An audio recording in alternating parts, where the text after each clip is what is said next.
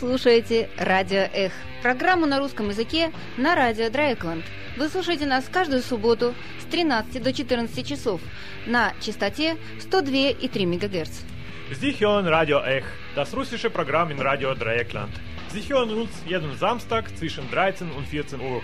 Und Radio Ech auf Deutsch hören Sie jeden Donnerstag zwischen 19 Uhr und 19.30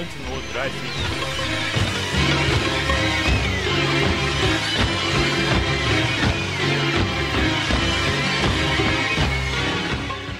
Сегодняшняя передача посвящается Одессе целиком, и связано это не только с тем, что мы пообещали в прошлый раз, когда мы были не, не готовы к актуальным событиям, рассказать поподробнее о городе, о том, что там произошло в следующей передаче. Это связано еще и с тем, что мы не гонимся за актуальность, нам важно как бы более глубоко подходить к событиям, и э, поэтому мы вот э, сегодняшнюю передачу полностью исключаем актуальные новости, а м, реагируем на то, что происходило в нашем городе любимом. Город любим многими членами нашей редакции, а для некоторых из нас он э, является в каком-то смысле родным. Но сегодняшней передаче я даю слово настоящим одесситам.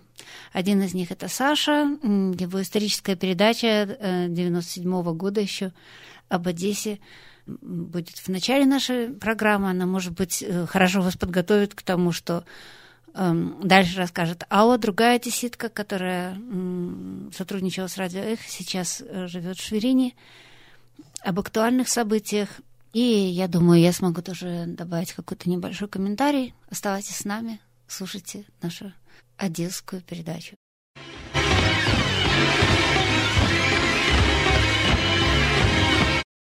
Во-первых, мне очень хотелось бы выразить сочувствие и очень глубокое сострадание всем жертвам того, что произошло в Одессе. 50 эм, человеческих жертв – это ужасающая трагедия. И трагедия еще более страшная, потому что, к сожалению, это тот самый неприятный, тяжелый случай, когда все-таки жители одного региона, одного города ополчаются друг на друга. Даже если в этом участвуют э, засланные какие-то люди, все равно э, там были одесситы с обоих сторон. И, к огромному сожалению, как выяснилось сейчас по многим источникам, с обоих сторон были люди, которые вели себя очень жестоко, и это очень-очень грустно. Источники я могу назвать. Это, в первую очередь, «Украинская правда», которая, надо отдать должное, очень объективно и хорошо пишет обо всем, что там произошло. Телеканал «Дождь», конечно, как всегда, очень хорошо на русском языке отражает все события. Что бы мне э, хотелось э, добавить с того, что я узнала из одесских сайтов – более подробная информация, это что различные партии взаимно обвиняют друг друга в провокациях, что нашли все-таки двух э, зачинщиков. э, из группы людей, которые действительно активно, непосредственно сами зверски вели себя во время этих событий, избивали раненых. Это группа так называемое «Славянское единство». Что бы мне хотелось добавить? Э, мне кажется, что вот в такой момент, э, это касается не только жителей Одессы, это касается всех нас, очень важно всегда э, быть честными и говорить правду. В этом наша, так сказать, сила. И даже те факты, которые нам не нравятся, важно, чтобы они были сказаны. Очень важно не терять э, человеческого лица ни в какой ситуации и понимать, что не подаваться на э, то, что так выгодно сейчас э, путинским властям, доказать, что это этнические столкновения, что это столкновения внутренне украинские, а не организованная им контрреволюция. И единственный и самый мощный способ эм, сопротивления для нас, обычных людей, которые не находятся сейчас непосредственно вот там на передовой, это эм, всячески э, самим как бы понимать, против чего мы боремся и против кого. Нашими врагами ни в коем случае, конечно, не являются тетушки и бабушки с кастрюлями, которых мы знаем еще с демонстраций там, демократических времен с коммунистами, которые выходили, не являются те люди, которые просто имеют другое мнение на Украине. То есть э, то, с чем мы боремся, это эм, попытка контрреволюции со стороны России с помощью вот таких вот э, безобразных и страшных провокаций. И нам очень-очень важно помнить об этом, ни в коем случае не говорить о русской крови, украинской крови, не начинать вестись вот на такие вещи даже в самом позитивном смысле. Лучше не употреблять этих слов, лучше смотреть все-таки, чего мы хотим. Мы хотим стать такими полностью украинцами или полностью русскими, или мы хотим и Украине, и России свободной жизни в демократической стране. Тогда мы и сможем себя, наконец, все поздравить с Днем Победы.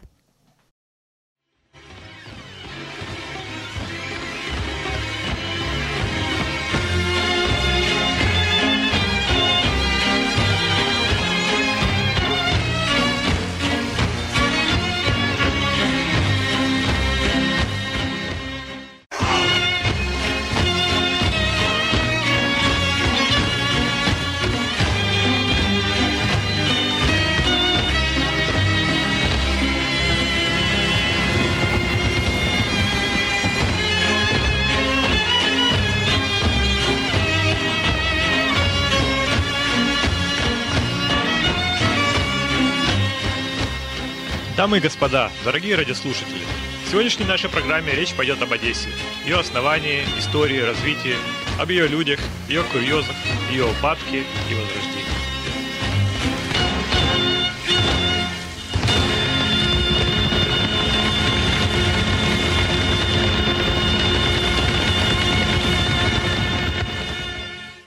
Есть Одесса, город на северном побережье Черного моря, крупный порт Украины, и есть Одесса, Город мифической удачливости и героики, красоты и блеска, юмора и веселья, населенный удивительным народом, одесситами. И самое поразительное в том, что существование одной Одессы не опровергает реальности второй. Можно было бы подумать, что первую строили беглые крепостные и солдаты, а вторую создали в бумне фантазии писатели, начиная от Василия Туманского и кончая Михаилом Жванецким. Но в действительности все сложнее. Обе Одессы существовали всегда одновременно – взаимовлияли друг на друга, дополняли друг друга, помогали становлению и города, и мифа. Город возник в 1794 году. Думаю, миф об Одессе чуть позднее, скажем, в 1823 году, когда в ссылку сюда приехал Пушкин. И с тех пор ведет отсчет большая литература об Одессе, рожденная Одессой. Мы знаем книги Бабеля и Олеши, Ильфа и Петрова, но многие произведения, лежащие в фундаменте традиции, увы, забыты. Всем, к примеру, сегодня известны одесские рассказы Бабеля – но немногие знают, что еще в 1911 году в Санкт-Петербурге в библиотеке Сатирикона вышла книга «Одесские рассказы Бабеля». Немногие знают, что еще в 1911 году и открывал ее филитон «Одесса», одна из страничек мифа о городе и его людях. Можно вспомнить и другие камешки этого фундамента. Книги Якова Полонского «Дешевый город» и Власа Дорошевича «Одесса, одесситы и одесситки». Книги Семена Юшкевича и Лазаря Кармена. Но настоящим памятником Одессе – мифотворческим памятником стала изданная перед Первой мировой войной книга Александра Михайловича Дерибаса «Старая Одесса». Как мы по мифам Иллады поколения знакомились с античной Грецией, так по Старой Одессе можно изучать прошлое, обретать веру в будущее этого города. И того, который по географической карте пока не более чем областной центр, и того, который на карте мировой культуры дал человечеству южно-русскую школу литературы – южно-русскую школу живописи, гениальных музыкантов, исполнителей, великих ученых.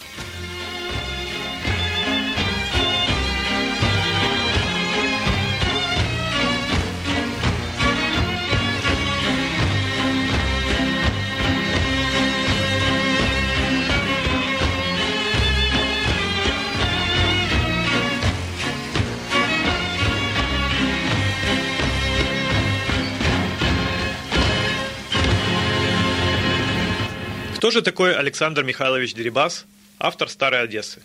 Можно сказать, журналист, литератор, библиограф, краевед, историк, и все это будет верно. Но важнее другое. Он плоть от плоти самой Одессы, потомок ее первостроителей, патриот родного города. В Старой Одессе Дерибас кратко рассказывает о своих предках, вышедших из Испании, о родном брате его деда Иосифе Дерибасе, адмирале русского флота, участнике штурма Измаила и Хаджибея, а затем основателе Одессы. К сожалению, сегодня на Дерибасовской улице, одно из немногих, чье название уцелело после революционных бурь, хоть ее пытались переименовать то в улицу Чкалова, то в улицу Лассаля. Нет даже таблички, увековечившей подвиг Иосифа Дерибаса, вклад его брата Феликса Дерибаса в жизнь этого города. Но живая память горожан, скажем, вновь легенда Одессы и ее миф, оказались благодарнее деяний официальных властей. Дерибасовская осталась Дерибасовской, сохраняя для поколения мечту о процветающем вольном городе. Вернемся в XIX век. Дед Александра Дерибаса, Феликс Дерибас, подарил городу сад, нынешний городской, ту самую зелень, в которой так нуждался молодой город. А отец Александра, Михаил Феликсович, стал директором Одесской городской публичной библиотеки. И хоть Александр Михайлович Дерибас обучался в коммерческом училище, сам он считал, что своими знаниями полностью обязан самообразованию в публичной библиотеке, где с 12 лет начал под присмотром отца работать. А потом юный библиограф увлекся журналистикой.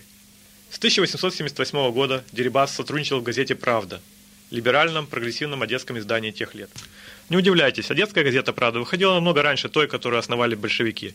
Просто большевики украли название этой одесской газеты. Слова из письма к сотрудникам «Одесской правды» великого Виктора Гюго «Свет и правда» стали девизом деятельности коллектива редакции. Но это все предыстория, пролог к главному делу жизни. Когда задумал Александр Дерибас свою старую Одессу? Как видно, в период Первой русской революции, так как резко обозначился слом времен, и важно было закрепить в сознании культурную традицию, тот самый миф Одессы, который представлялся ему животворящим. И вот, начиная с 1905 года, Дерибас на страницах Одесского листка и Одесских новостей публикует очерки, вроде бы не связанные между собой. Это потом 50 главок, 50 историй о людях и событиях составит книгу «Старая Одесса», вышедшую в 1913 году ничтожно малым тиражом в 1075 экземпляров. Как иногда сложно сочетается тираж издания с воздействием книги на общество. Казалось бы, 1075 экземпляров, вышедших в канун тяжелейшей мировой войны, а затем окаянных дней гражданской войны, могли стереть память об этом издании – но книга жила в последующей литературе, на ней воспитывались, познавая Одессу, писатели, составившие славу Одессы после революционных времен. И в советское время, в годы, когда еще более жестко разрушалась связь эпох, не прекращал Александр Дербас свою, можно сказать, созидательную работу. Он писал воспоминания и краеведческие очерки, утверждая все те же, смешные в тот момент для очень многих, общечеловеческие и культурные ценности. В 20-е годы вернулся Дерибас в Одесскую городскую публичную библиотеку, был ее директором в 1922-24 годах, а затем заведующим кровеческим отделом. Это он начал составлять картотеку по Старой Одессе, даже ввел слово «Одессика», ставшее сегодня названием крупнейшей кровеческой организации при Доме ученых в Одессе. Кстати, в этом Доме ученых Дерибас состоял членом правления, и этим не ограничится его общественная деятельность. Он был членом Одесского библиографического общества, председателем Одесского литературно-артистического общества, председателем Пушкинской комиссии Дома ученых, как бы собирателем осколков культуры в жестком и яростном мире 20-30-х годов. Дата смерти Александра Михайловича Дерибаса – 1937 год. Он не был репрессирован, казнен. Арестован был его сын, ученый-химик. И когда в дом принесли его окровавленное белье, старый человек, гуманист Александр Михайлович умер. В те годы вокруг было столько смертей, что внешне для города его смерть прошла незамеченной. Газетам было не до развернутых некрологов. А книга «Старая Одесса» жила. Ее критиковали официальные историки, как Загоруйко, официальные писатели, историографы, как Трусов. Но она жила, потому что в ней был запас прочности, который гарантировался золотым запасом мудрости, запасом любви к Одессе и высокой культуры.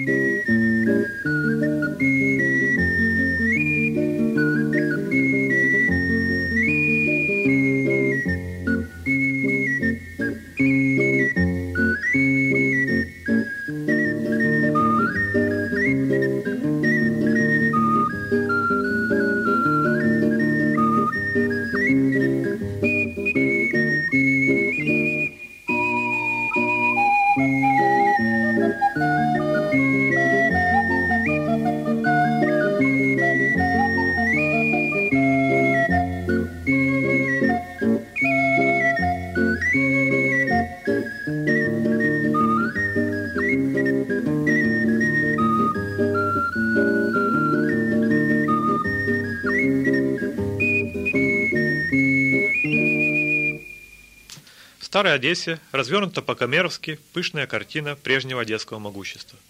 Дерибас восторженно описывает сады, театры, салоны, цирки, балы, художественные ателье.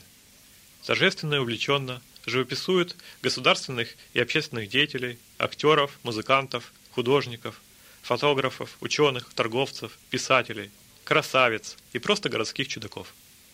В его передаче все события выглядят значительными, нравы яркими, актерский успех триумфальным, люди сплошь героями и богатырями.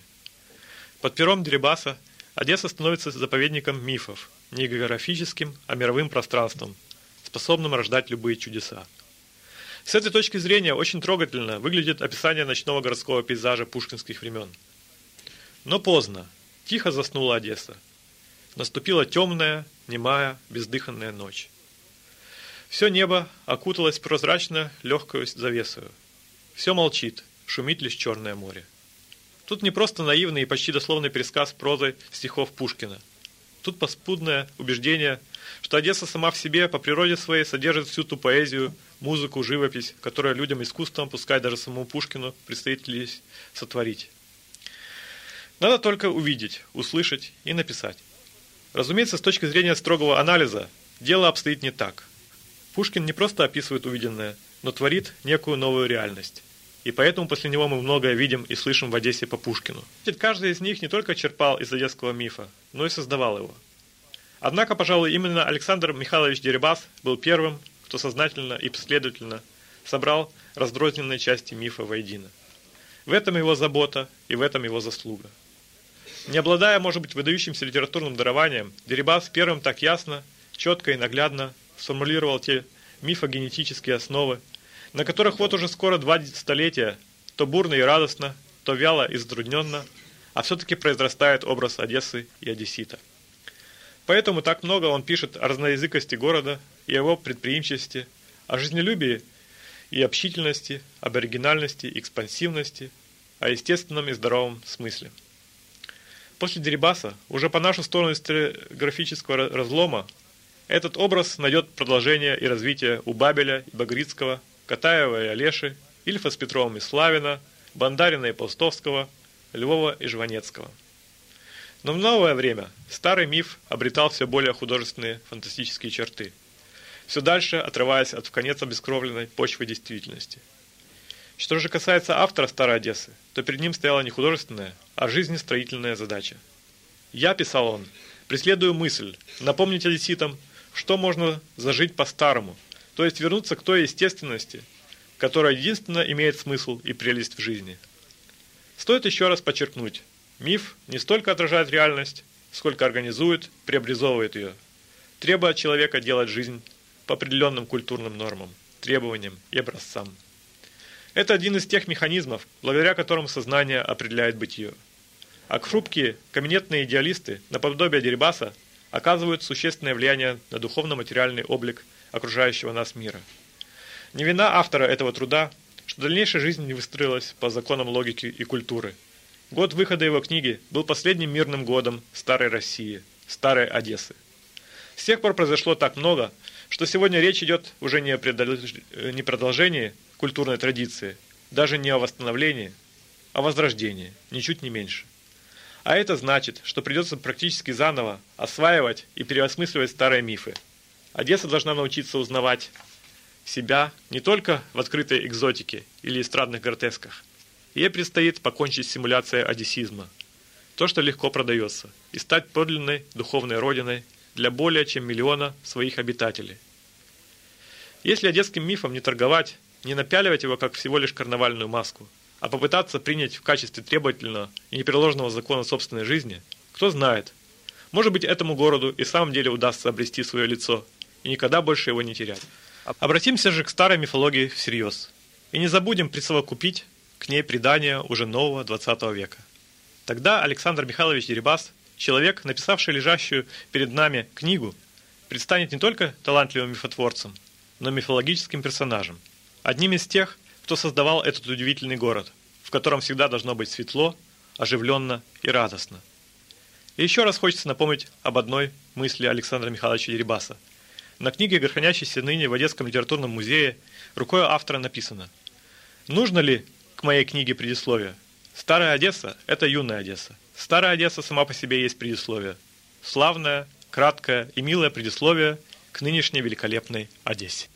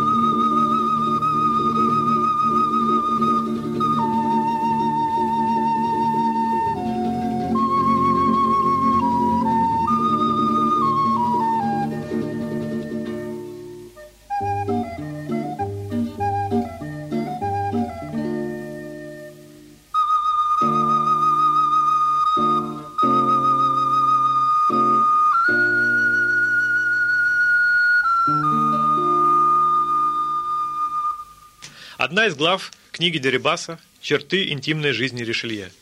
Герцог Арманд Эммануил Ришелье сам называл себя Эммануилом Осиповичем и требовал, чтобы подчиненные так величали его при обращении. Он был высокого роста, очень худой, немного согбенный, но стан его был красив и гибок. На его приветливом лице резко выделялись блестящие, черные, полные экспрессии глаза. Цвет лица его был очень смуглый, волоса курчавые, черные, но они посидели рано веселого, открытого нрава, он был чрезвычайно доверчив, и если, как это часто случалось, кто-нибудь не оправдывал его доверия, он огорчался, как будто потерял дорогого друга. Дедом его был маршал Ришелье, правнук по женской линии знаменитого кардинала. Но маршал был не менее знаменит своей распущенностью, расточительностью и бесконечными победами на поле женской добродетели. Он был прозван своими солдатами первейшим мародером Франции. Маршал обожал своего внука – нашего будущего герцога и старался внушить ему довольно своеобразные правила светского воспитания. Однажды он подарил мальчику 40 золотых и затем через несколько дней хотел дать ему денег еще. На молодой Ришелье поблагодарил деда, показав ему свои нетронутые золотые. Вы думаете, что дедушка пришел в восхищение от бережливости мальчика? Как раз наоборот. Он так рассердился, что, отобрав у мальчика его 40 золотых, выбросил их в окно просившему милостыню нищему и крикнул ему вот вам деньги, которые мой внук не сумел истратить в течение двух недель. Герцог родился в 1766 году, и, следовательно, когда он приехал в Одессу в 1803 году, ему было 37 лет, но он успел много испытать в своей жизни. Начать с того, что его обвенчали с девицей Ровше Шуар, когда ему было всего лишь 16 лет. В самый день венчания, по выходе из церкви, герцога отправили на два года в заграничное путешествие без жены – Ришелье почти не виделся со своей женой. Она была горбатая, добрая, тихая и совершенно ничтожная. Когда герцог поселился в Одессе, то не взял с собой жены и не вступил с ней в переписку. По делам семейства он писал не своей жене, а ее матери, то есть своей теще. Ришелье очень конфузился в обществе женщин и вел в Одессе жизнь чрезвычайно скромную, когда все делал, чтобы вокруг него царило общее оживление и веселье. Он был слегка близорук, и когда встречался с дамами на улице, то спрашивал своих друзей – вы видите лучше меня. Скажите, должен ли я поклониться? Но когда он проходил перед клубом на углу Дерибасовской и Ришельевской, так как на балконе клуба часто находилось много гостей, то он кланялся наугад и попадал в комическое положение, снимая иногда шляпу перед пустым балконом. Из своих родственников герцог выписал в Одессу лишь брата и кузена своей жены, двух рошешуаров – из которых Луи наиболее помогал ему в его личном хозяйстве. Заведовал его конюшней из 15 лошадей, его столом и домом, исполняя все его поручения по городу, специально по устройству тротуаров и древонасаждения, принимал гостей, отыскивая им в городе помещения, устраивал его дачу и свободные минуты жил в Одессе молодой веселой жизнью. Вместе с ним другим адъютантом Ришелье был названный уже нами молодой Стемковский. В домике Ришелье, где ныне ресторан Дади, Жил с ним старик Аббат Лабдан, первый воспитатель герцога. Старик этот был помешан. После воспитания Ришелье его заботам был поручен герцог Энгенский, тот несчастный юноша, оставшийся во Франции представитель бурбонов, которого Наполеон повелел расстрелять из политических соображений. Эта трагическая смерть так удручающе подействовала на аббата Лабдана, что он впал в тихое помешательство. Сердобольный Ришелье вспомнил о нем и взял его с собой в Одессу, где заботился о нем, как о родном отце. Аббат присутствовал на всех, даже парадных обедах Ришелье. Он жил летом на Дюковской даче. Кажется, и умер он здесь же, в Одессе. У герцога в Одессе было много интимных друзей. Из них ближайшим был граф Разумовский, его сосед по даче, и марсельский негациант Шаул Сикарт.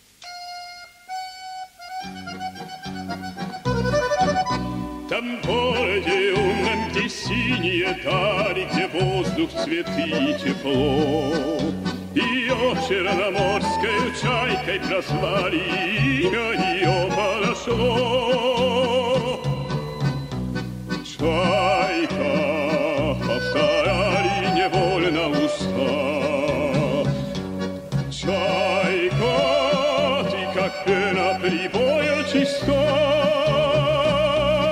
Чайка, черноморская чайка, белокрылая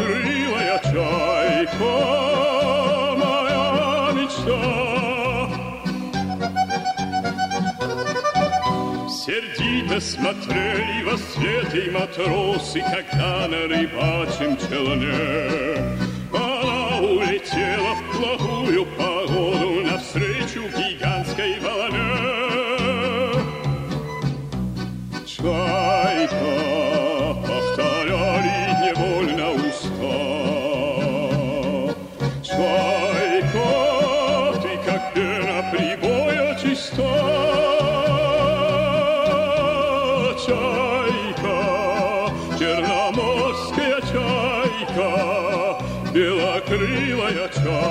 чайка, моя мечта. Я помню тот вечер в саду отдаленном, полон магнолий цветы. Один поцелуй горьковато-соленый бронзовый цвет темноты.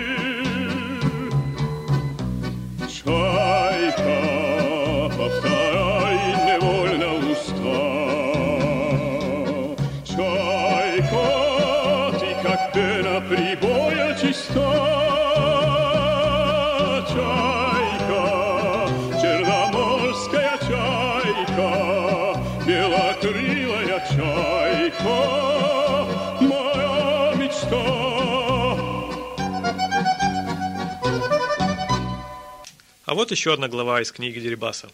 «Черный трагик». В сгоревшем городском театре шли в русской труппе гастроли знаменитого английского трагика-негра Айра Олдриджа. Это было в 1861 году. До того никто не играл в Одессе шекспировского репертуара. После Олдриджа впервые ввел у нас Шекспира по-русски Милославский в 1868 году. Трагик, да еще черный, не мог не привлечь любопытство одесситов.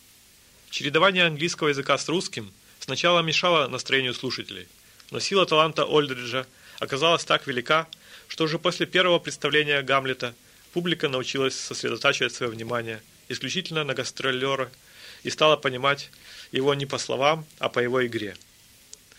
В одно из этих представлений, в свой бенефис, Олдридж возымел несчастную мысль сыграть после Отелла комическую сцену из негритянской жизни.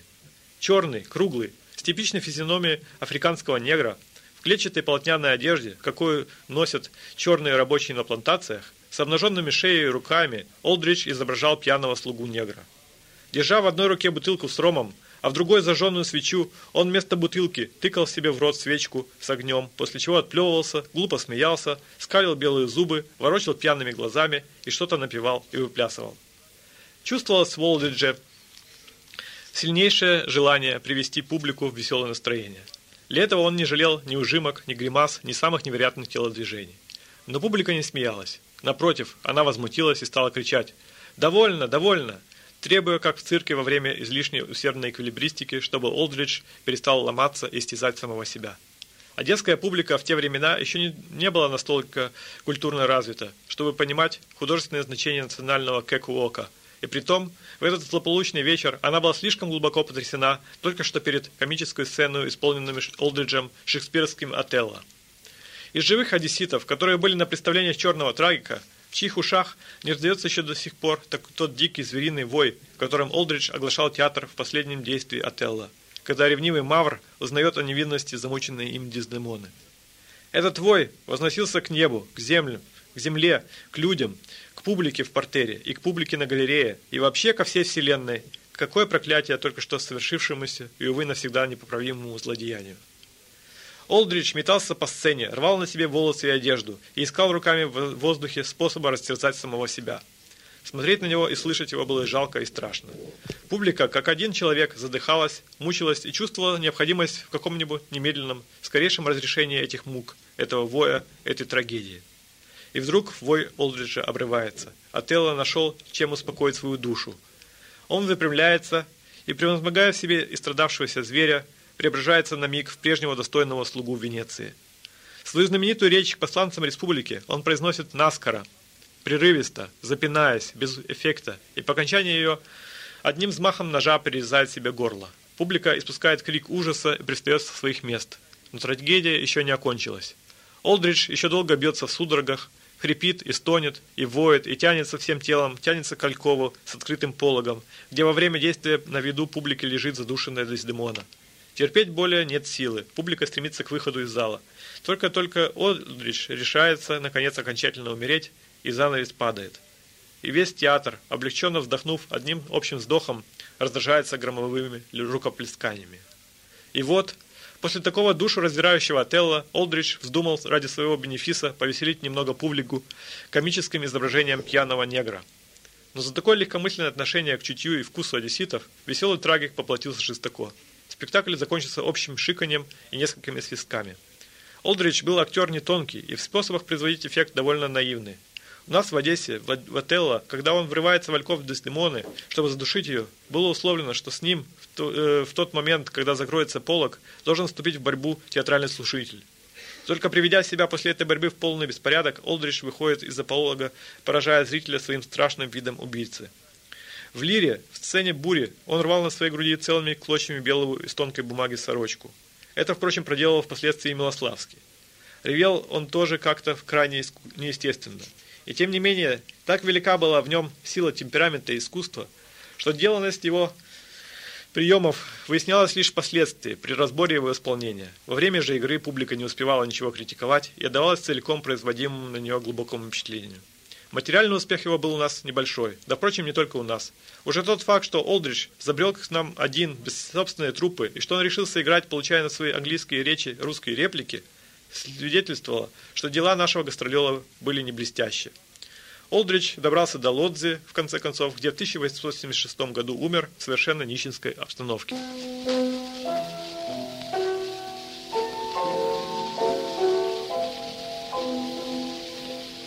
Я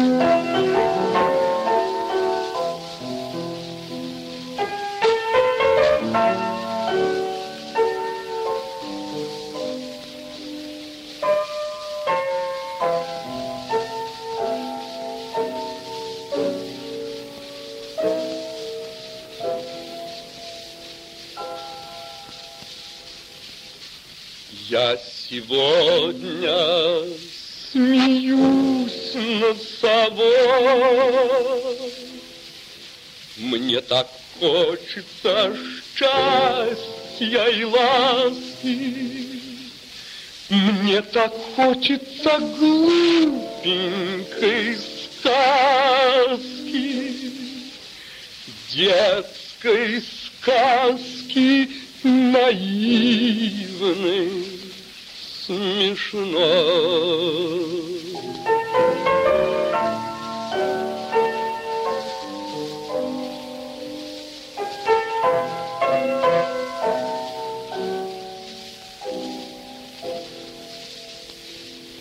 Я устал от белил и румян,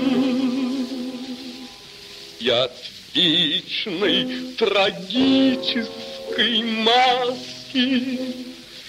Я хочу хоть немножечко ласки,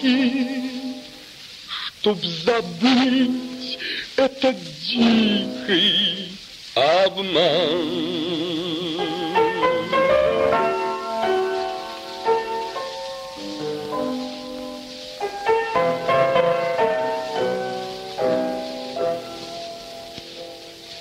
Я сегодня смеюсь над собой. Мне так хочется счастья и ласки. Мне так хочется глупенькой сказки, детской сказки про сон золотой.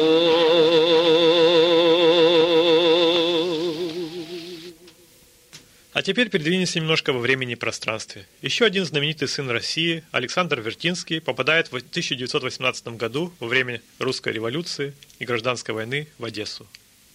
Одессой правил тогда полунемецкий генерал Шиллинг. По улицам прекрасного приморского города расхаживали негры, зуавы. Они скалили зубы и добродушно улыбались. Это были солдаты оккупационных французских войск, привезенные из далеких стран, равнодушные, беззаботные, плохо понимающие, в чем дело. Воевать они не умели и не хотели. Им приказали ехать в Одессу, и они поехали. Как туристы. Им интересно было посмотреть Россию, о которой они так много слышали, и больше ничего. Они ходили по магазинам, покупали всякий хлам, переговаривались на гортанном языке. Испуганные обыватели, устрашенные маскарадным видом африканцев, сначала прятались, потом, убедившись, что они совсем не страшные, успокоились. В Одессе было сравнительно спокойно. Работали театры, синема, клубы. Музыка играла в городских садах. Бои шли где-то далеко. В магазинах доставали из тайников запрятанные на всякий случай товары. В кафе, у Робина, у Фанкони сидели благополучные спекулянты и продавали жмыхи, кокосовое масло, сахар. На бульварах, в садовых кафе подавали камбалу, только что пойманную. В собраниях молодые офицеры, просрочившие свой отпуск, пили крушон из белого вина с земляникой. Они были полны уверенности в будущем, чокались, поздравляли друг друга с грядущими победами, пили то за Москву, то за Орел, то без всякого повода. Потом теряли эквилибр и стреляли из наганов люстру. Из комендантского управления за ними приезжали нарядные и корректные офицеры и увозили куда-то. В это время у меня были шли гастроли в доме артистов. Внизу было фешенебельное кабаре Сизы Кремер и Плевицкой, а вверху карточная комната. Я пел там ежевечерне. Однажды вечером, разгримировавшись после концерта, я лег спать. Часа в три ночи меня разбудил стук в дверь. Я встал, зажег свет и открыл ее. На пороге стояли два затянутых элегантных адъютанта с аксельбантами через плечо. Они приложили руки к козырьку. Простите за беспокойство, его превосходительство. Генерал Слащев просит вас пожаловать к нему в вагон, откушать бокал вина. Господа, вмолился я, три часа ночи, я устал, хочу отдохнуть. Возражения были напрасны. Адъютанты были любезны, но непреклонны. На всякий случай они старательно поправляли кобуры с револьверами. Его превосходительство изъявил желание видеть вас, настойчиво повторяли они. Сопротивление было бесполезно. Я оделся и вышел. У ворот нас ждала штабная машина. Через 10 минут мы были на вокзале. В огромном пульмановском вагоне, ярко освещенном, сидело за столом 10-12 человек. На столе грязные тарелки, бутылки вина, цветы. Все скомкано, смято, залито вином, разбросано. Из-за стола быстро и шумно поднялась длинная статная фигура Слащева. Огромная рука протянулась ко мне. «Спасибо, что приехали. Я большой ваш поклонник. Вы поете о многом таком, что мучает нас всех. Кокаину хотите?» «Нет, благодарю вас. «Лида, налей Вертинскому, ты же в него влюблена». Справа от Слащева встал молодой офицер в. «Познакомьтесь», — хрипло бросил генерал, — «юнкер Ничволодов». Это и была Лида, его любовница, женщина, делившая с ним походы, участница всех сражений, дважды спасавшая ему жизнь. Худая, стройная, с серыми сумасшедшими глазами, коротко остриженная, нервно курившая папиросу за папиросой. Я поздоровался. Только теперь, оглядевшись вокруг, увидел, что посредине стола стояла большая круглая табакерка с кокаином, и что в руках у сидящих были гусиные перышки зубочистки. Время от времени гости набирали в них белый порошок и нюхали его. Привезшие меня адъютанты почтительно стояли в дверях. Я внимательно взглянул на Слащева. Меня поразило его лицо. Длинная, белая, смертельно белая маска с ярко-вишневым припухшим ртом, серо-зеленые мутные глаза, зеленовато-черные гнилые зубы. Он был напудрен. Пот стекал по его лбу мутными молочными струйками. Я выпил вина.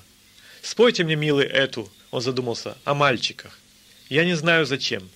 Его лицо стало на миг живым и грустным. Вы удивительно угадали, Вертинский. Это так верно, так беспощадно верно. Действительно, кому? Кому это было нужно? Правда, Лида? На меня, на меня взглянули серые русалочи в глаза. Мы все помешаны на этой песне, тихо проговорила она. Странно, что никто не сказал этого раньше. Я попытался отговориться. У меня нет пианиста. Глупости, Николай, возьми гитару.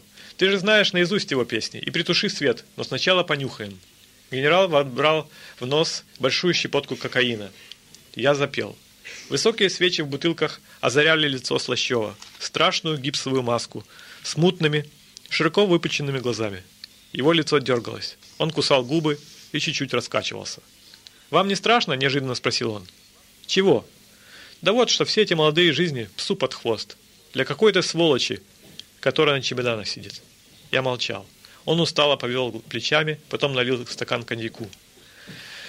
«Выпьем, молод... милый Вертинский, спасибо за песню». Я молча выпил. Он встал, встали и гости. «Господа», — сказал он, глядя куда-то в окно, — «мы все знаем и чувствуем это, только не умеем сказать. А вот он умеет». Слащев положил руку на мое плечо. «А ведь с вашей песней, милый, мои мальчики шли умирать. Еще неизвестно, нужно ли это было». «Вы правы». Гости молчали. «Вы устали?» – тихо спросил он. «Да, немного». Он сделал знак адъютантам и сказал. «Проводите Александра Николаевича». Адъютанты подали мне пальто. «Не сердитесь, милый», – улыбаясь, сказал генерал. «У меня так редко бывают минуты отдыха. Вы отсюда куда едете?» «В Севастополь». «Ну, увидимся». «Прощайте» и подал мне руку. Я вышел. Светало. На путях надрывно и жалостно, точно оплакивая кого-то, поразительно свистел паровоз. Я не знаю, зачем и кому это нужно? Кто послал их на смерть, не дрожавшей рукой? Только так беспощадно, так зло Опустили их вечный покой. Осторожные зрители молча кутались в шубы, И какая-то женщина с искаженным лицом Целовала покойников посиневшие губы И швырнула священника обручальным кольцом.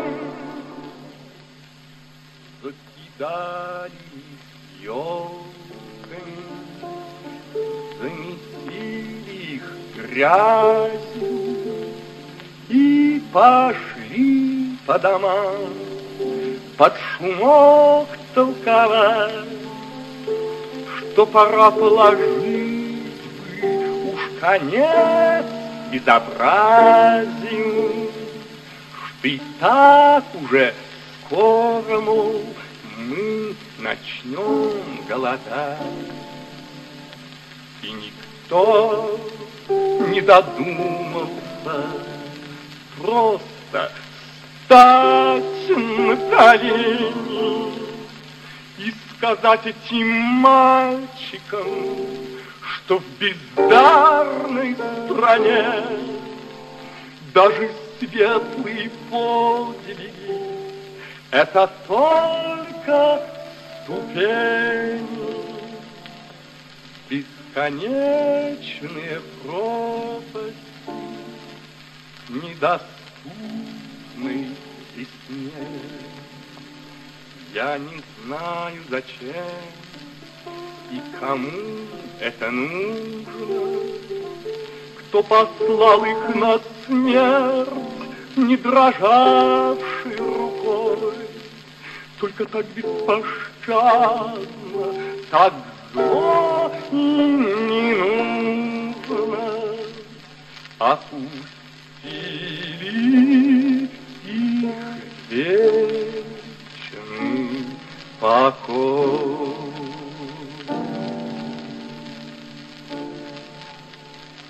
Это была передача из архива, передача 97 -го года Саши об Одессе. А теперь мы переходим к более актуальным событиям, и о них я попросила рассказать Аллу Винклер. У нас э, в эфире я созвонилась сейчас с Аллой, тоже наш давний, скажем так, корреспондент радио Эх, тоже одесситка и живет сейчас в Шверине. Алла, мне сразу хотелось бы перейти к делу. Скажи, пожалуйста, что ты думаешь о тех событиях, которые произошли в Одессе? Э, как возможно, что в городе настолько, с одной стороны, пофигистском, с другой стороны, настолько интернациональном происходят такие жесткие столкновения?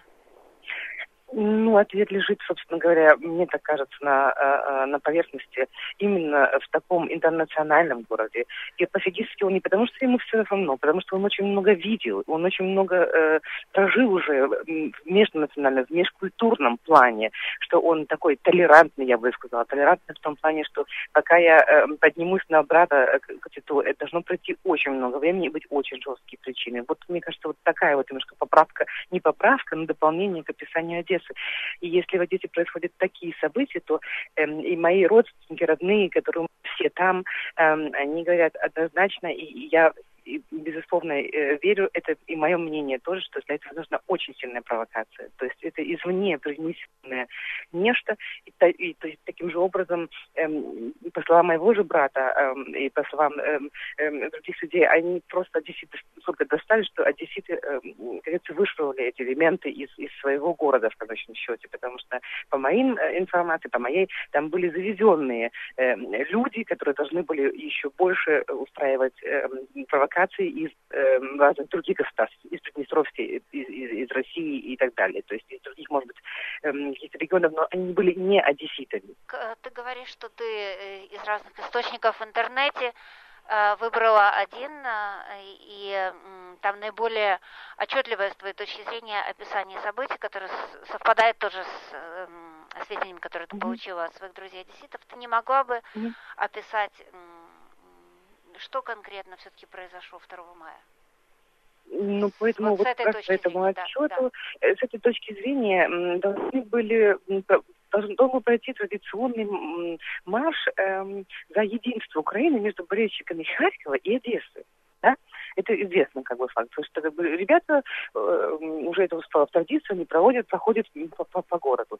И э, лагерь э, прорусских, как бы, э, э, прорусских, про, пророссийских, про, прорусских, я не знаю, Давайте называть их пропутинских. Пропутинских, да. совершенно верно, потому что вот именно поэтому язык-то не поворачивает. И как бы в дальнейшем происходили события таким образом, что э, пропутинские демонстранты, которых почему-то чуть ли не проводила милиция, то есть на этом фоторепортаже очень достаточно объемом фоторепортажа, который эм, был на Фейсбуке, был на разных источниках, потом перепостирован. Эм, очень детальный репортаж. Было видно, как эм, милицейские достаточно высоких чинов с, с фуражками стояли рядом с этими пропутинскими эм, э, силами, и их сопровождали до какого-то момента, до центра города, до греческой Дерибасовской. Потом эти все силы друг на друга напали, как говорится. Они не напали, а началась перетасовка, я, не я сейчас не могу сказать, кто на кого первым напал, наверное, это уже никто не может сказать, потому что были были провокации со стороны пропутинских этих э, демонстрантов. Тут вопрос в другом. Вопрос, каким образом и почему эм, дошла, дошло это эхо до Куликова поля. Это далеко от греческой площади Дерибасовской до Куликова поля.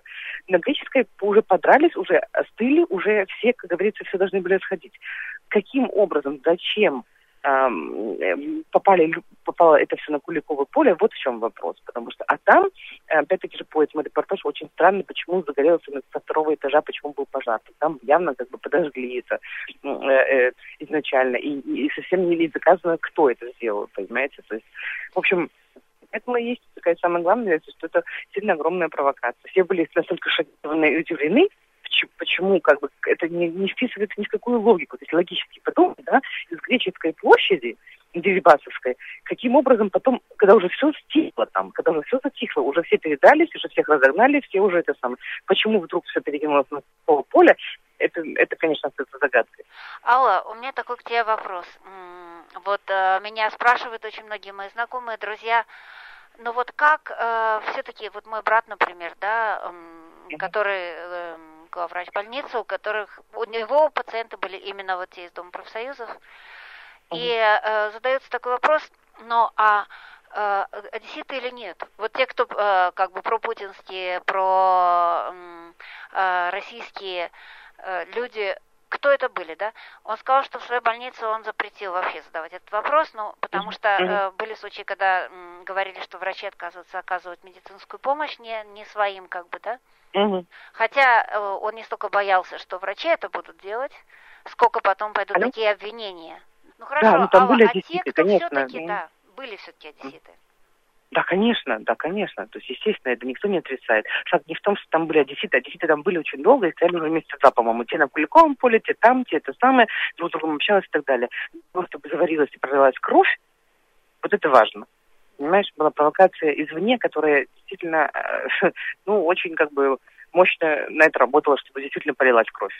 Они там стояли месяцами уже, Вик, и на Куликовом поле, и на этом самом, и, и, и лагерь Провандамский, были эти демонстрации, ну, вот, да, остальное. Но, но вот кто никого эти не люди? Я, я не понимаю, что это за люди, которые э, живя в Одессе, э, могут хотеть э, вот так страстно, чтобы ходить на такие демонстрации и так далее, присоединение к России или чего-нибудь в этом духе, или какого-то прорусского режима про путинского, такого диктаторского типа, про лукашенковского и так далее. Есть у тебя, ты все-таки больше меня знаешь город, да? Есть у тебя картина, что это за люди, что это за свое население, что их мотивирует? Ты знаешь, я бы сказала это так. Эм, здесь можно провести одну параллель по, эм, по возрасту. То есть это достаточно пожилые люди, потому что с ними ассоциируется Россия, вот в том числе это стабильность, это гарантия высокие пенсии, это наш бывший, это русскоязычный, как бы наш Советский Союз, в котором мы выросли и так далее. И социологи, социологическая аналитика тоже говорит об этом. Второе, это по комфортности, конечно же. Вот смотрите, по параллели, допустим, с крымским населением, да, когда вот пенсии, они думали все, что вот пенсии повысятся, мы очень-очень будут высокие, они заживут, как говорится, как это самое, за, э, за, у, у Бога за пазухой. То есть вот, вот, вот такого плана плана. Вот такого же типа и люди, э, думающие о том, которые смотрят постоянно, конечно же, российско-русские э, каналы. Надо сказать, что это правда, и это говорилось в том числе, вот и у Дениса Кузьмина было, по-моему, в аналитике, это Институт международных отношений э, Одесский и так далее, что проморгали, в Украине проморгали сколько лет, русскоязычное телевидение хорошее, как бы поставить, чтобы, э, э, то есть была альтернатива какой-то. Не только есть каналы, они смешаны смешанные, просто русские и, и украинские и так далее. Но больше должно было быть. Это люди, которые слушают вот этой информационной войне, они смотрят первые каналы, первое телевидение России, получают всю информацию, которые никогда не видели в свои глаза тоже бендеровцев, но эм, страх настолько велик, понимаешь, что они теоретически как бы должны быть, потому что русский, первый канал уже знал, ну как этого не верить? И ностальгия о, э, конечно, вот это поэтому те, кто как бы вот, вот, вот бывший Советский Союз, а тут вот все как бы должно разрушиться Советский Союз окончательно. После того, как ну, на следующий же день, в конце концов, этих задержанных, которые задержаны за беспорядки людей, почему-то выпустила э, одесская милиция, потому что вокруг собрались э, определенные кричащие, скандящиеся люди, скандящие люди, на что прокуратура, например, одесская говорила, что они никаких распоряжений не давали, их нет известность об этом. Ну, в общем, стыд и позор, на самом деле. Вот, как говорится, арестовали, а потом взяли и выпустили на следующий день. Чтобы опять э, достаточно сложной ситуации внутри э, нашей э, доблестной милиции в Одессе. Вот, и, и коррупции, как бы, опять-таки, в том, в том числе, мне так кажется. Э, более-менее спокойная, опять-таки. Что говорится так спонтанно, не знаю, как бы, насколько это объективно, мой брат, он говорит, то есть идет речь о том, что э, было приезжие были в Одессу из России, из Приднестровья. И в итоге как бы что, что говорит, мой брат, ты собрали всех кучу и выперли из Одессы обратно. Не, не, устраивайте, не устраивайте здесь провокации у нас в городе, вот в таком плане. Но что говорит мой брат, я не знаю, успокоит ли это радиослушатели, меня это успокоило. Он сказал, что да, люди, которые к ним попадали, были в основном из дома профсоюзов. Вот, э, ну, попадали к нему, видимо, не провокаторы, да это и не удивительно, обычно вот такие люди, э, так они профессионалы, они очень быстро смываются с места событий. Конечно. Вот, э, попадали скорее, вот как бы скорее жертвы этих провокаций, люди, которые повелись ради высоких пенсий или uh-huh. чего, что там говорила, там были. Uh-huh. Э, он сказал, что они были настолько растеряны, испуганные и потрясены происшедшим, что, как он выразился, он думает, что это их последняя демонстрация. Ну, вот, Не в том смысле, что они настолько покалечены, а в том смысле, что вряд ли им захочется еще раз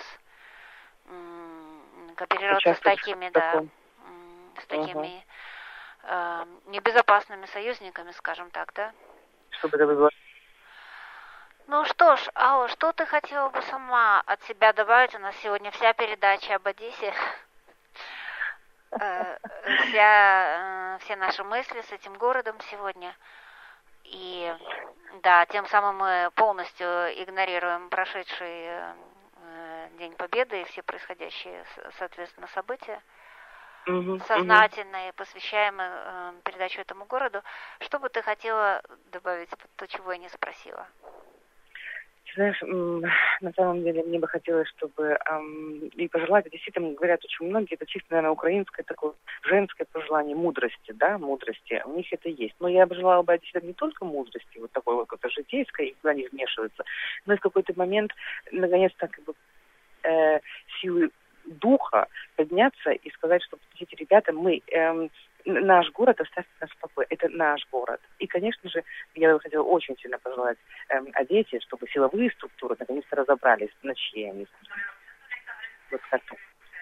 Хорошо, большое спасибо. Да. да. Ну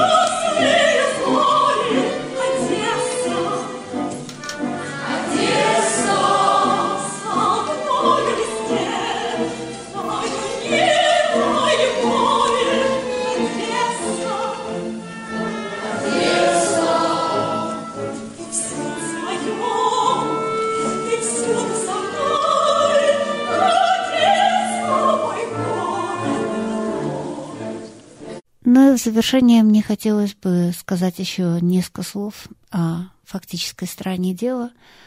Э, к сожалению, действительно есть некое гражданское противостояние в городе, и, э, к сожалению, как и Алла это говорит, это не только приезжие но вот как пишет, например, Александр Ройтбург, э, известный художник из Одессы, который с самого начала и всегда был на стороне Запада и демократии совершенно однозначно, он пишет следующее. Я думаю, о накале страстей в Одессе после трагических событий город начал раскалываться, рвутся отношения, лившиеся десятилетиями, перестали восприниматься доводы противоположной страны. Одни других просто разучились слышать. Кто не с нами, тот враг. Я уверен, что проукраински настроенных одесситов в разы больше, но какое бы ни было соотношение тех и других, достаточно много, и с лица земли ни одна из сторон исчезать не собирается. Значит, надо понимать, что нам жить вместе. Жили же раньше, и различия в политических взглядах не мешали общаться. Ну и дальше он предлагает э, начать в городе диалог может быть, его должна начать интеллигенция, непримиримые противники должны преодолеть себя и сесть за круглый стол, найти формулу компромисса и предложить ее растерянному, запуганному, обездоленному и просто молчащему населению. Вот так, к сожалению, не очень оптимистично все это звучит. Но, возможно, действительно, как вы помните из первой части нашей передачи, Одесса еще не то видела, и она это преодолеет. Мы будем надеяться, что новый председатель областной администрации э, будет э, помнить о своих одесских корнях, о которых он говорит, и будет проявлять ту самую мудрость, о которой говорит Алла. В всяком случае, он обещает первым делом обеспечить порядок в городе, в том числе на всяческие знаменательные даты, на которые предсказываются провокации, а также наказать всех виновных в беспорядках на улицах Одессы. На этом мы заканчиваем нашу сегодняшнюю передачу, посвященную городу Одесса. Я пользуюсь случаем, чтобы передать привет всем одесситам, где бы вы ни жили, и пожелать вам также в ваших странах и ваших городах покоя, мира, счастья и солидарности с вашим городом. Авторы этой передачи были Саша, Алла и Виктория. До свидания.